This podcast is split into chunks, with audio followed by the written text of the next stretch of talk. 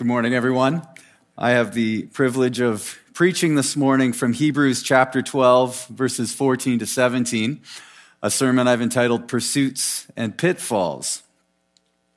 Those who uh, study communication understand that certain gestures are, are, universally recognized across cultures. For example, a smile uh, or a frown uh, typically communicates the same thing regardless of where you go happiness and sadness. And there isn't a need for translation.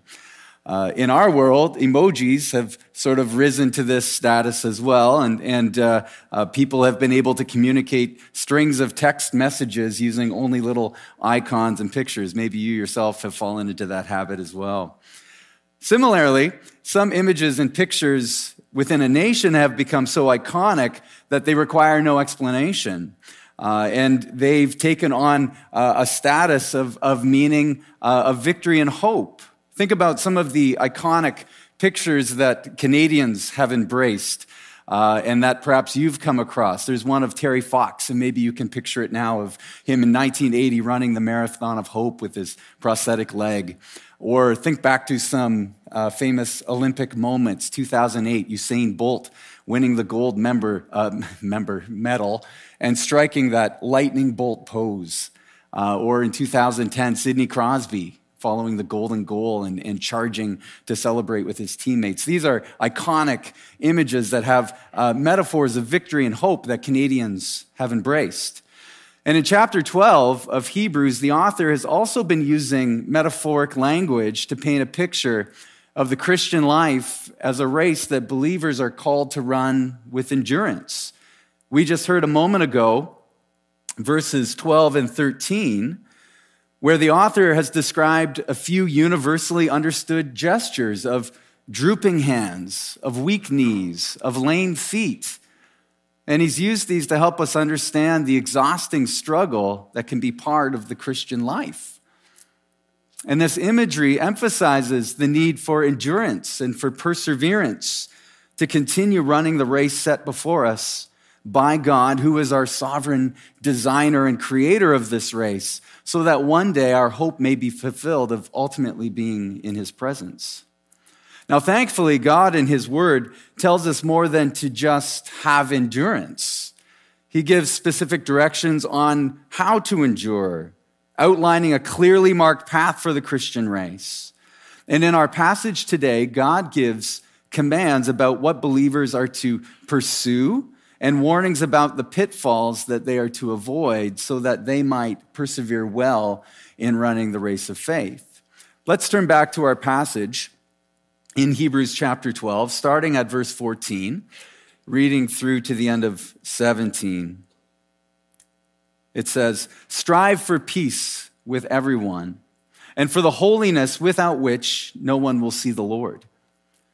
See to it that no one fails to obtain the grace of God, that no root of bitterness springs up and causes trouble, and by it many become defiled that no one is sexually immoral or unholy like Esau, who sold his birthright for a single meal. For you know that afterward, when he desired to inherit the blessing, he was rejected, for he found no chance to repent, though he sought it with tears. I'd like to suggest that the main idea of this passage is that God's commands are given to help believers endure in the race of faith. And they remind us not to allow worldly priorities to cut in on us and distract us from our commitment to Christ so that we would ultimately see God and rejoice in his presence for eternity. And what I'd like to do is trace this main idea through each of the commands given in this passage and look specifically at each one, starting with the first one in verse 14 that tells us to strive for peace. In verse 14, believers are told to strive for peace with everyone. Now, to strive in this case means to pursue something aggressively. Believers are to be known as those who aggressively pursue peace in their relationships. They're to do it actively, and they're to put forth effort in making it a priority. Interestingly, this command isn't unique to Hebrews, and perhaps even now you can recall in the New Testament other places where believers are commanded to strive after peace. Two instances come from the Apostle Paul. One, he told the Ephesian church to make sure every, uh, they make every effort to keep the unity of the Spirit through the bond of peace. And then he broadened the boundaries for Romans, saying, as far as it depends on you, live at peace with everyone. And here in Hebrews, a connection is being made between our endurance in the faith and our striving to maintain peaceful relationships with everyone we encounter, both inside and outside the church. Now, we shouldn't just avoid conflict, but we need to work actively towards peace. Now, also notice that the command is not to achieve peace with everyone. I don't think that's possible, and we know it's not possible outside of the grace of God in our sinful world. But as followers of Christ, we need to be known for always striving toward it. And certainly the church needs to be characterized by peace and the building of one another up. But why this command? Why strive for peace? Well, actively pursuing peace with those around us practically puts the gospel on display. And it does so powerfully in the lives of those believers who may be facing suffering and hardship and trial. Because striving for peace brings to light the objective peace that believers have received in relationship with God through Christ and Christ's atoning work. We are those who have received God's gospel of peace. And the gospel of peace, remember, is this that God in his great love for us, sent his son to die the death we deserve so that our sins may be atoned for. And through faith in him, we are reconciled to God and receive the hope of eternal life. And this amazing gift was made possible only through Christ, who made it so that we are no longer enemies with God, but we have peace with him. And this peace we have, it isn't temporary, but it's eternally enduring. And it was all made possible by God's great plan, which He initiated and which He accomplished through Jesus' sacrifice on the cross. And believers, because of this, there should be a noticeable and a growing desire in our lives to allow the reality of our peace with God to flow graciously and generously in our interactions with those around us. And in this way, the reality of the gospel, God's reconciling work in us, is placed on full display for the world to see. Now, pursuing peace doesn't come naturally to us. And often our first inclination is to self protect or to maybe lash out against those who cause us pain and grief. Just imagine how this instruction would have hit the uh, original audience that it was written to, an audience that was undergoing persecution and trial. They were told to strive for peace with their persecutors. Now, think about your situation, and maybe you're sitting there thinking, you know, you don't know the trial that I've been through, the hurt I've experienced at the hands of those around me. Well, in moments like these, believers, we all need to be gently reminded of Scripture that calls us to strive for peace even when it goes against our natural inclination. And at the same time, as we do so, we have to rely on God's supernatural power, trusting in Him to enable our obedience through faith. It doesn't happen on our own. And this command, just like all of the others we're about to read, I think present us with an incredible opportunity. And the opportunity is this we have the chance to experience God's power at work within us as we strive to obey Him. And as we do, we trust the Holy Spirit to strengthen us as we give over to God our circumstances, as we give over to God our hurt, our pain, our trial, our suffering. Our first command is to strive for peace. The second part of verse 14, we see another command. We are to strive for holiness. We are to strive for holiness without which no one will see the Lord.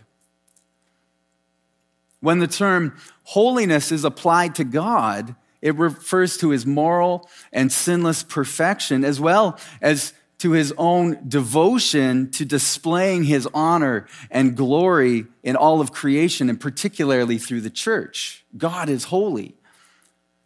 When we as believers are called to strive for holiness, it's a command for us to pattern our lives after God's own holiness. We, believers, are to be separated from sin. We are to be completely devoted to God's glory. We are to be set apart and consecrated to the service and worship of God. Now, understand when God calls someone to salvation through repentance and faith in Christ, they are made new. They are born again. They are clothed in Christ's righteousness. And it's a picture of a beautiful exchange.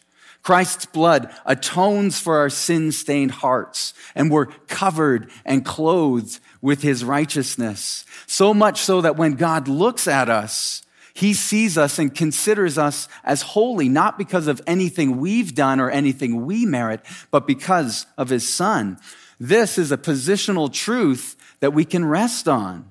We have been brought from spiritual death to spiritual life and made righteous and holy through Christ. As believers, though, it's important not only to recognize this positional reality in Christ, but also the calling to live it out practically by living lives that honor God and reflect His holiness. And in this case, strive for holiness means aggressively pursuing lives patterned after God's holiness, allowing ourselves to be transformed by the power of God's Spirit, recognizing that we can't accomplish this on our own, but through faith, we rely on God's Spirit to help us mortify sin, to kill it in our lives, and repentantly before God, living before Him, embracing His transformative work in us. Again, we can ask the question why this command for holiness? Well, in, this, in a similar way, striving for holiness puts the gospel on display for those both inside and outside the church, and it acts to encourage us in our perseverance in the faith. Our pursuit of holiness, empowered by the Spirit of God, points to God's work in forming a people for himself, a people that he calls a royal priesthood, a holy nation, people for God's own possession, people that he's given present purpose and a future hope, people he's called out to reflect his character and act to bring him glory in this world. God is glorified by our striving for holiness. And this is unlike anything else that exists in our world and it serves as compelling evidence of the truth and the power of the gospel at work within us. It authenticates the reality of our salvation, that God, by His Spirit, is sanctifying us. It serves as authentication of the hope that we possess as God's children. Now, this certainly doesn't mean that we are perfect or sinless. In fact, the struggle against our sinful nature is ongoing. And the Apostle Paul knew this well. And his own battle with sin is a powerful example for us. He writes of this in Romans 7 13 to 25. And we read that despite his best efforts, Paul found himself unable to fully obey Christ. And he ended up committing the very sins he hated. And he ends with a cry of desperation in verse 24 Wretched man that I am. Who can save me from this body of death? Thankfully, that's not where his statement ended. In verse 25, he came to the conclusion that we need to see. He says, Thanks be to God who delivers me through Jesus Christ our Lord. The command then to strive after holiness is not simply about trying to conform to a set of outward actions or outward rules, at its heart, it's a challenge to examine where the allegiance of our heart lies. Can we say with Paul that our hearts are so aligned with God's will that our greatest pursuit is to know Christ, to love Christ, to cling to Christ, and Christ alone as our only hope? Pursuing holiness also is crucial for believers because of the warning the author of Hebrews attaches to the command. He says, Without holiness, no one will see the Lord. Persevering in our faith requires a daily nurturing and rekindling of our allegiance to Christ so that our hope in Him might one day be fully realized. We are to strive for peace, we are to strive for holiness.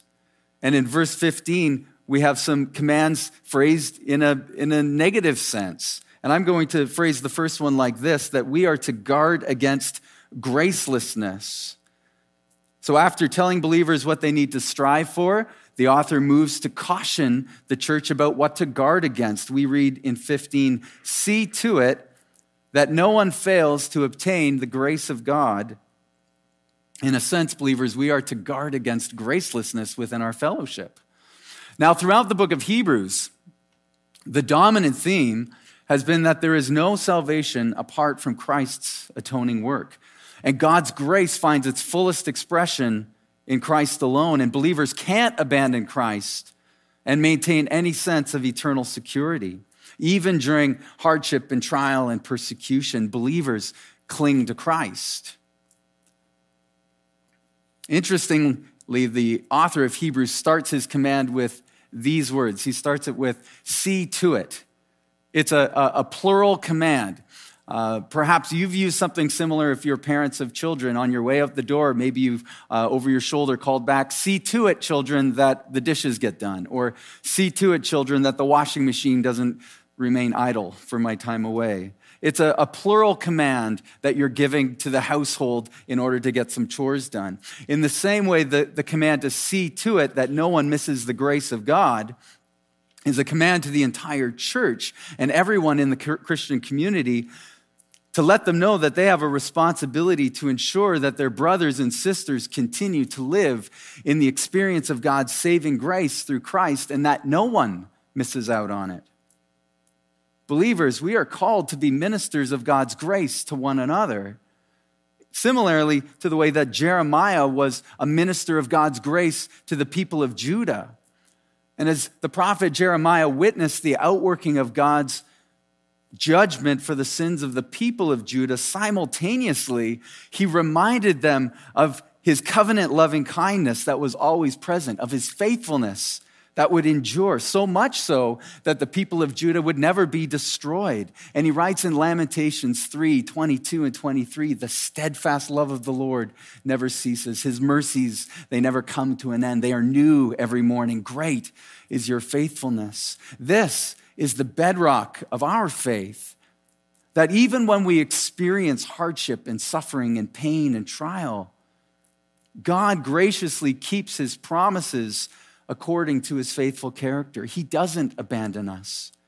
God is graciously persistent in relationship with his people. This is our testimony, and it's what we are called to minister regularly to each other through word and through action. So, the command to see to it that no one misses the grace of God really is a picture of how the church operates in relationship with one another. We watch over one another so that everyone in the church might be encouraged to grow in holiness, to be able to strive for peace, and receive the grace of God needed to endure in faith. And we do this practically by following what Scripture lays out for us. We confess our sin to one another. We pray for one another. We stir one another up to love and good works. We love and forgive one another. We teach, we admonish, we preach. We speak the truth in love. We don't neglect any opportunity to remind each other that just as God has extended his mercy and grace to us in salvation, he continues to extend his grace to us daily, sustaining us and enabling us to persevere in our faith. If our congregation were to be cut open, we should bleed the grace of God. It should be that evident. So, believers, the challenge then is for us to resist the urge to isolate ourselves from the church, particularly in times of trial and hardship. We need the body of Christ to give us continual reminders of God's ongoing gracious work in our lives to help us endure in the faith.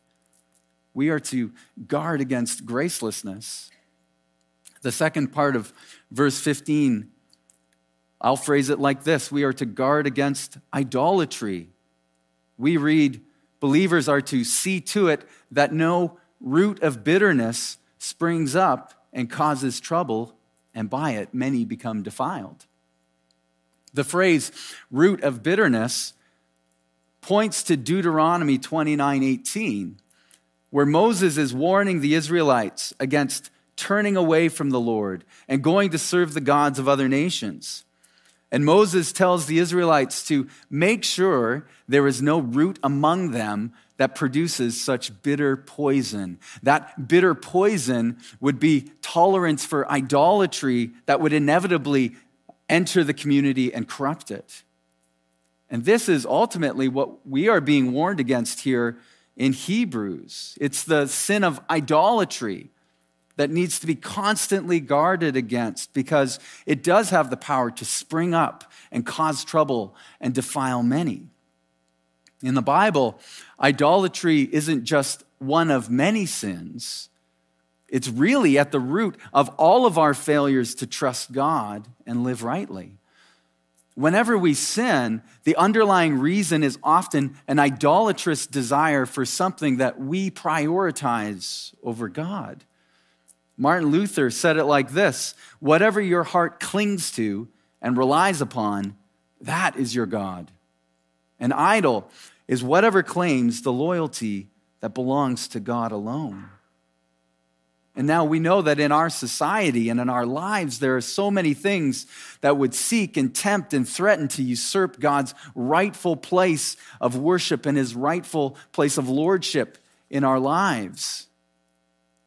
And the command to, and the call to guard against the root of bitterness is a call to guard against all forms of idolatry and ensure nothing takes God's rightful place. This means we have to be vigilant in our actions and our thoughts, preventing anything from occupying a position that would keep us from experiencing the fullness of God's blessing, helping us to endure in our lives. Because allowing an idolatrous root of bitterness to take hold not only defiles us, but also risks contaminating others, causing them to miss out on God's grace. We're to guard against bitterness, we're to guard against idolatry. The next command in verse 16 says this See to it that no one is sexually immoral. Here, the author focuses on sexual immorality as a very specific area of concern. The Greek word used to describe all sexual immorality is porneia, from which we get our English word pornography. Porneia, however, encompasses any sexual activity that deviates from God's standard.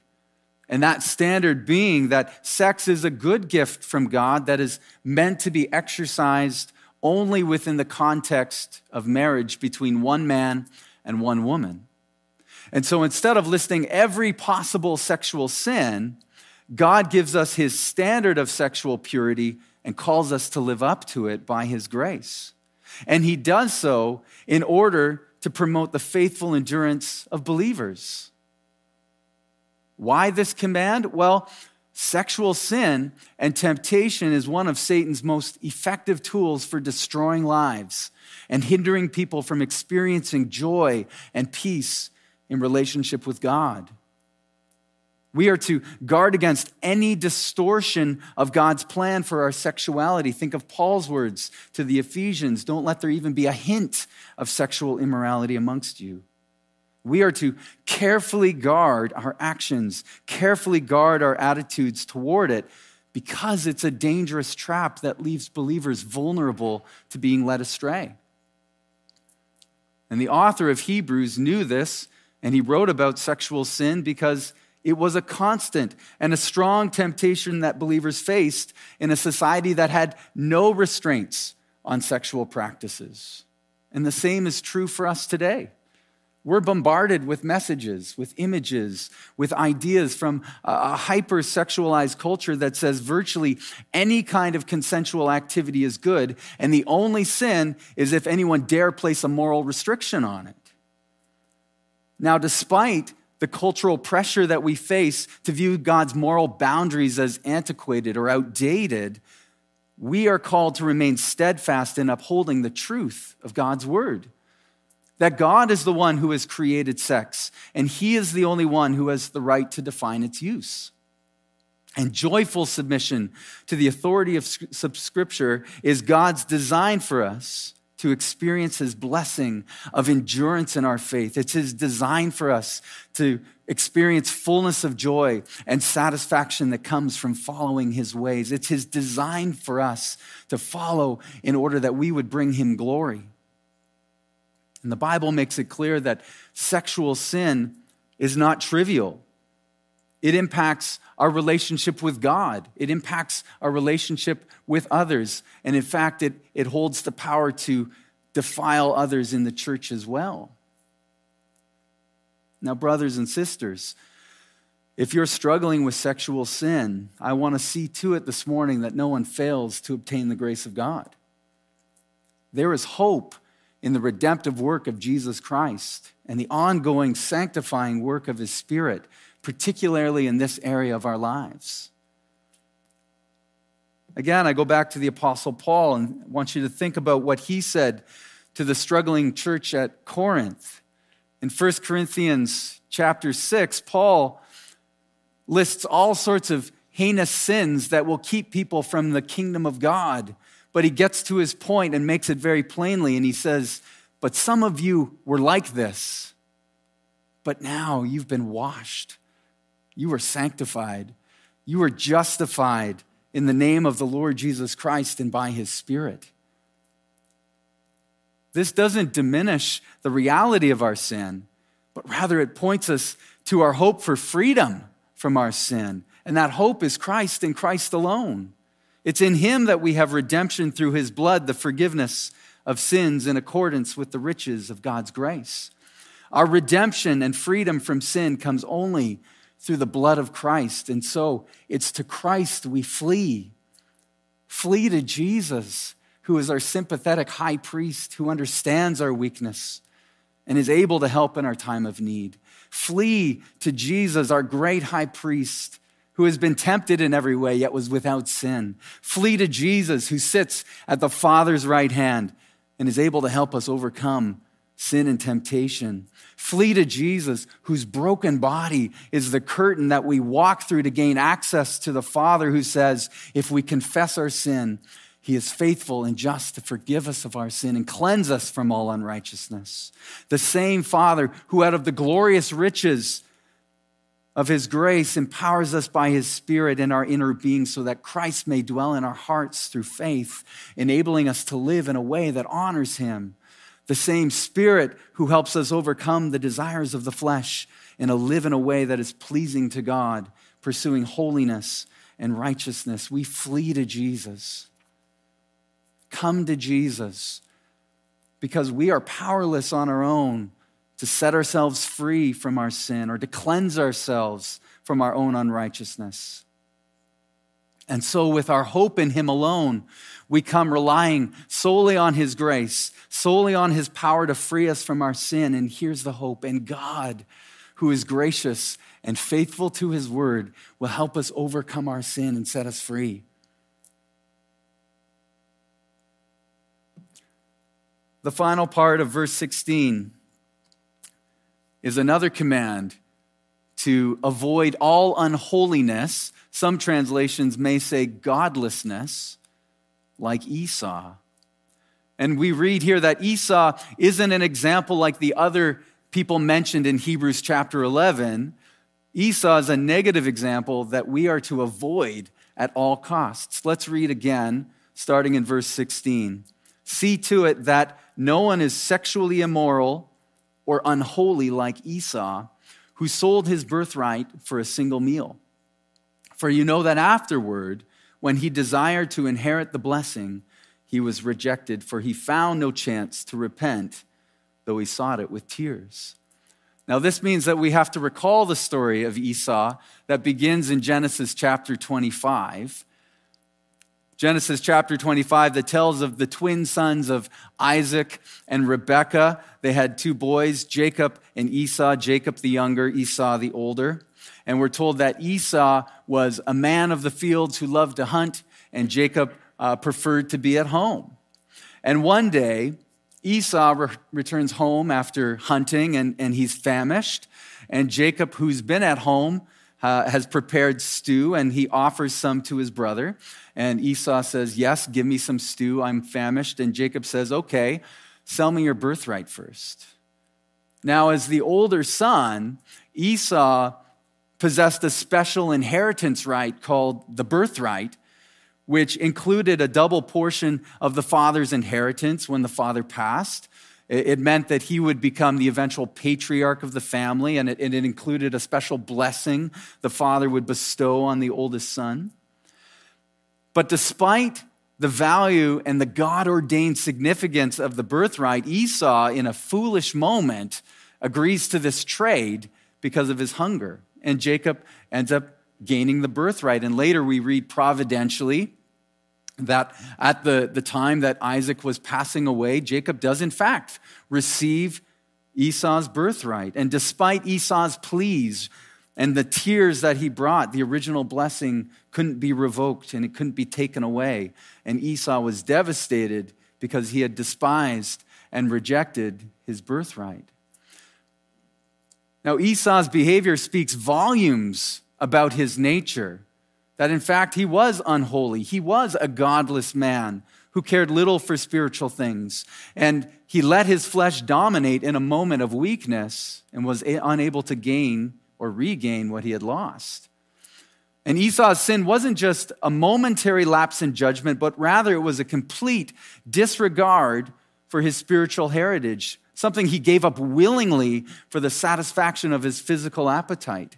And the point the author of Hebrews is trying to make is clear that in our moments of weakness, maybe brought on by trial or hardship or suffering, we are to resist the temptation to disregard the holy things of God and instead give in to our, our, our, physical appetites for temporary relief. No, we must not impulsively trade the eternal blessing of Christ for the momentary physical indulgences that present themselves to us.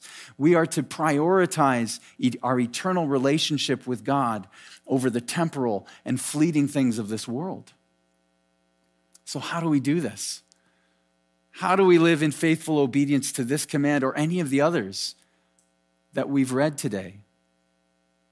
Well, as Pastor Jude reminded us last week, I think it is important to consider how we might prepare ourselves now in this moment for the trials and the hardships that may come our way, for the temptations that we'll face that will make it difficult or challenging to obey. There are certain things I think that we can settle in our hearts in advance so that we might be well equipped to resist temptation and remain steadfast in our faith and rise to the challenge and, obey, and obey what God has commanded. And I'd like to suggest three specific actions, and they all start with the letter F. And those are to foster faith, to follow repentance, and to firmly cling to grace. We are to foster faith. Obedience to this command or any of the commands we've read require us to foster faith. Hebrews 11, 6 says that without faith, it's impossible to please God. Romans 14, 23, anything that doesn't come from faith is sin. This is the life of the believer. As believers, we have faith in Jesus as our Redeemer, God the Father as our provider, the Holy Spirit as our source of power and our comforter. This is how we live. We are people of faith. So, obeying God's commands is not just a matter of following a set of rules, but rather it's a work of faith in which God transforms the way we live our lives. And our faith filled obedience is marked, I think, by three key elements. First, it means that our decisions and our actions are guided by the goodness and the truth found in God's word.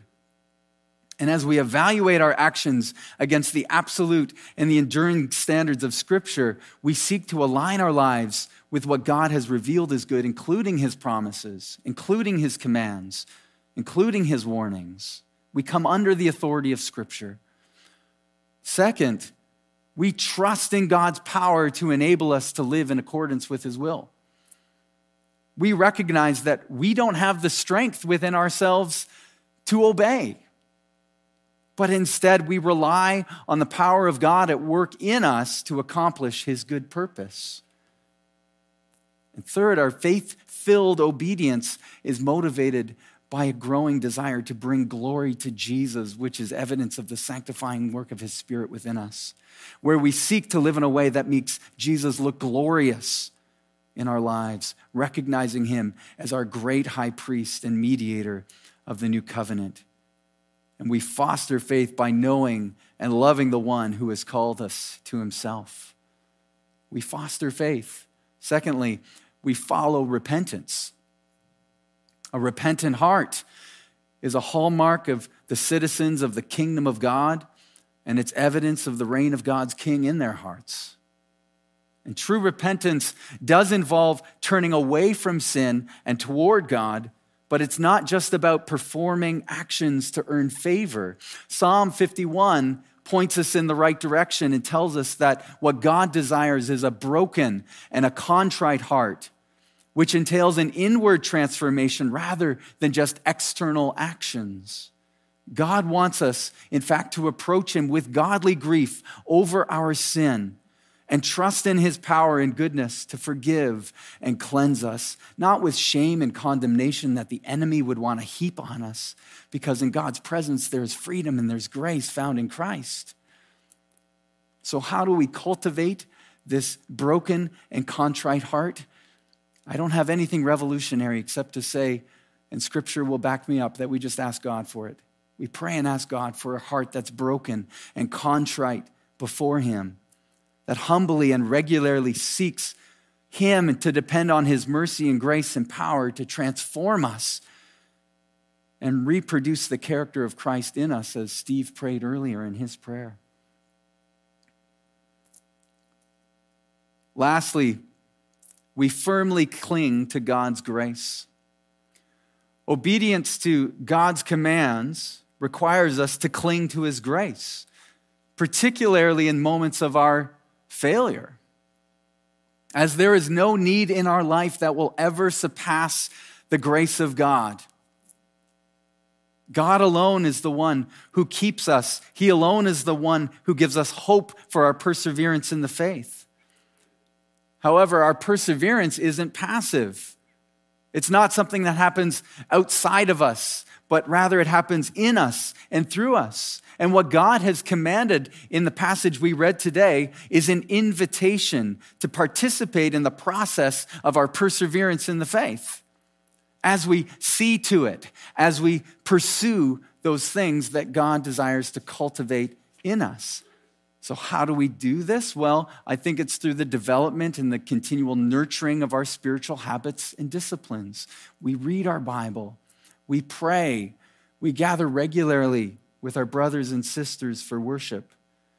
And these disciplines and these spiritual habits are not motivated by duty, but rather by joy and the great reward that awaits us who persevere and in knowing that we enjoy Jesus now and forever.